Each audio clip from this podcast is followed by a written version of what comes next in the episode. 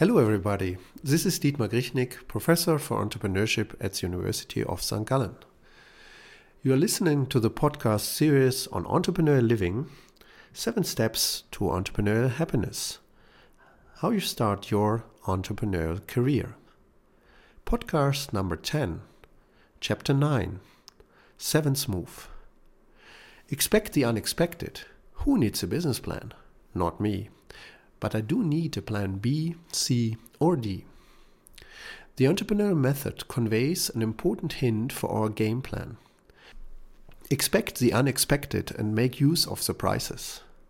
Ask yourself a simple question Are you, in your current situation, private and professionally, the result of the goals and plans that you have pursued over the course of your life? Completely, partially, or not at all?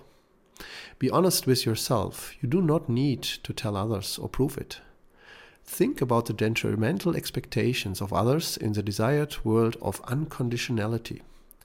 If it is not 100%, as with all honest self evaluators, this is an indication that the path to becoming an entrepreneur is not predetermined and not completely plannable, just like many things in life. Just the same as how one does not become a priest or manager just by being born. It can be a calling, but not a career model determined by one's genes. Statistics show career episodes of self employment. Just like there are times that one spends as an apprentice or student, as employee or pensioner, there are phases in which one is self employed. In the 1980s, science abandoned the idea that a successful entrepreneur is distinguished by a strictly limited number of personality traits. High ambition and willingness to take risk are traits of many entrepreneurs, but also of the lawyer and the surgeon. Rather, every one of us has entrepreneurial abilities, which can lead to entrepreneurial action through personal development. Entrepreneurs are made, not born. It is not a defeat if your career ends up different from your original plan. Much rather, it is normal to go on professional detours that widen your perspective and help you find your real passion. If you're following the path of successful entrepreneurs, it automatically takes you from your means to your goal, not the other way around. Goals and plans are means to an end, nothing more nothing less. The central study on this topic in entrepreneurship research asks the question should entrepreneurs plan or just storm the castle? Should entrepreneurs plan or look for a way onto the market early in order to work with a customer on the problem solution? The result of our meta analysis of all previous studies on the relationship between planning and performance of approximately 11,000 small and medium companies is impressive. Only one fifth of the success of the business is determined by entrepreneurial planning, especially during the early years of the company. Entrepreneurship research drafts two information cards for our entrepreneur gain out of this. The first entrepreneurship research information card. First, develop your business model with a customer instead of spending hours writing a business plan. The second following card Plan effectively as soon as you have valid information in decent amounts from customer feedback and, if already active, from rivals. Business plans cannot prevent that a planned journey to India ends up in the promised land of America. They should not. But often they do, and that is a problem. Do not plan until you absolutely have to, for example, for a larger round of financing during later growth stages.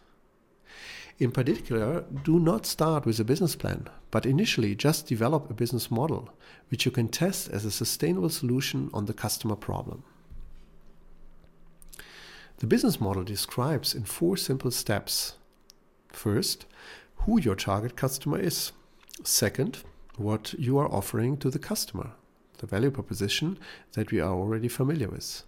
Third, so which means this value for the customer is established, the value chain. And fourth, how you are making money with this, the mechanics of revenue generation. The first two steps we have already thought about in the problem solution cascade as solutions to the customer problem and value promise. For a functioning business model, we add step three to the mechanics of revenue generation and step four to the value chain. Expect the unexpected. Who needs a business plan? Not me. But do I need a plan B, C, or D? Formulating hypothesis is your plan A. In order to formulate hypotheses, you think about critical points on which your business model might fail in each of the four steps. For example, the willingness of the customer to pay. With the scanner mouse, there was a question how much extra is the customer prepared to pay for the additional function of scanning when compared to a regular computer mouse? The experienced entrepreneur helps herself with analogs and antilogs, comparable or contrasting offers on the market. When Steve Jobs offered his iPod together with the iTunes platform, he orientated himself on previous models on the market. The analog was the music exchange platform Napster as a reference point for his expectations that customers are at least prepared to pay for part of the music download. From this, Steve Jobs derived the verifiable hypothesis that an iTunes title can be offered for 99 cents. Analogs and antilogs for a business model can also be found in other sectors. Apple converted the business model for Gillette razor blades into the opposite. While Gillette sells razors at less than gross margin cost and asks for a high price for the necessary razor blades, Apple offered the iPod as a base product for a high price and sells complementary music on iTunes cheaply. The question of the mechanic of revenue generation was resolved. The further expectation that record labels would agree to this in exchange for payment of royalties also turned out to be true. This answered the question regarding the value chain. Both hypotheses regarding steps 3 and 4 of the business model were confirmed. Then you expand the number of users and potential customers and test bottom up your hypothesis on a representative number of potential customers. You are thus extending the question Are you my customer? By, and if so, how many?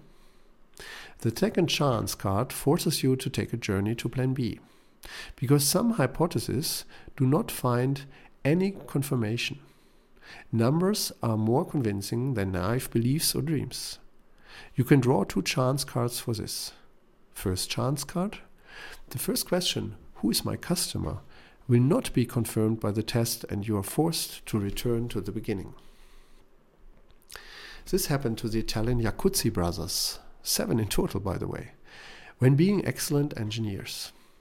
They tried their luck with propellers in the aviation industry and pumps for agricultural use. Although these endeavors were also successful, they experienced a stroke of fate when one of their child, children developed rheumatoid arthritis and switched to the development of whirlpools. With great success, the invention became an innovation, which since then has carried the name of its inventors, the Holy Grail, when the brand becomes the epitome of the product. Jacuzzi joined the ranks of worldwide product synonyms such as Q-tips, Google, and so on through a solution to their own fateful problem in the family. The Magnificent Seven in the holy country of entrepreneurs, America. Second chance card. Your target group hypothesis will be confirmed and you will not be forced to completely realign to pivot your business model.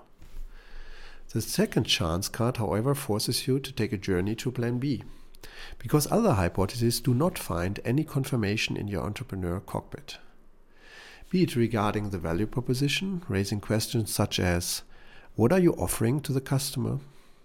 Does the customer pack his purchases at the self service bakery or is this done by the manufacturer? Does the customer pay for each transaction or through a subs- subscription? Each change to these four elements of the business model results in other changes. In the end, one will have the desired success with plan C, D, E, or even J. On this journey, you are in the good company of experienced entrepreneurs with ultimately successful business model which started the same way and only found their goal after several detours. Jeff Bezos ran a constant deficit with the aggressive expansion of Amazon even though, as he says, he chose the least risky one out of 20 business models. His value proposition, small price, large choice, easy shopping, fast delivery. Sergey Brin and Larry Page were at first not profitable with Google, and Elon Musk fights to create profitable growth on the B2C market with Tesla Motors, and for reusable carrier rockets on the B2B market with SpaceX. Google found profitable success for the first time when it implemented personalized advertising. Amazon got started in the B2B business through cloud computing. Uber and Airbnb became global players through rented service. And Elon Musk? Does the key to the success of Tesla Motors lie in its own battery factory? And will Google rise to the challenge of marketing their own self driving car? Some might label their ideas, ideas pie in the sky, but these entrepreneurs are actively influencing the future to get them there. Jeff Bezos' quote is legendary it is easier to invent the future than to predict it. If you develop this kind of routine in the dealing with the unexpected, you are one step ahead of your fellow players. The entrepreneurial cockpit does not protect you from surprises. Rather, it uses them, just like experienced entrepreneurs do, as a source for new means in your inventory and new goals in your portfolio. This is not esoteric in the way of positive thinking. Rather, it is a cognitive routine in the world of simulation and action for experienced entrepreneurs. They routinely use events and unplanned accidents as entrepreneurial opportunities and thus bring the business model onto the road to victory. Business plans can help with this, but only after hypotheses have been confirmed and allow for plans to be made. Before that, they are often a hindrance as they fix game strategies too early, without paying attention to other players, customers, and rivals. When the initial game strategies of fellow players are known and clear patterns can be drawn from the moves of rivals, this should flow into one's own game plan. Thus, planning becomes reasonable and effective.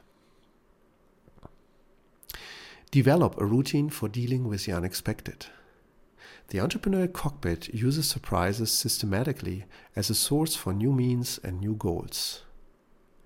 Sooner or later, the entrepreneur asks if they want to continue to grow faster, enter a partnership, sell their company, or perhaps even stop growing to find joy through entrepreneurial activity as a lifestyle entrepreneur, without as much as a business plan. Let's sum this up. Your sixth move in the entrepreneurial living game. Establish your entrepreneurial cockpit with hypotheses about the four steps of the business model and document the tests of the hypotheses on your potential customers. Change single elements of the business model when single hypotheses are rejected and travel from plan A to plan B, C, or D. Alternatively, discard the business model when the target group hypotheses are rejected and turn to other goals from the goals portfolio in your temporary storage. Pivot.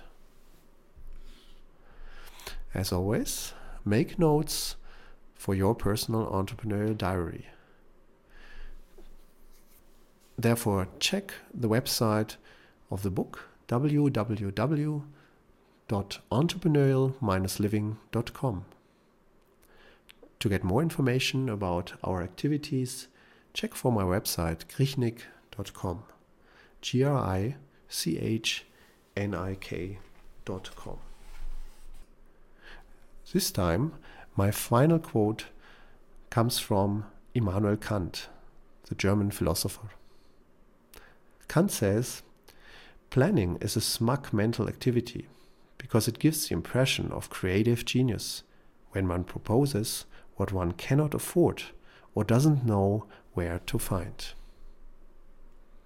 stay safe and check out also for my following podcasts on entrepreneurliving.com as well as on my advices for startups in the current corona crisis.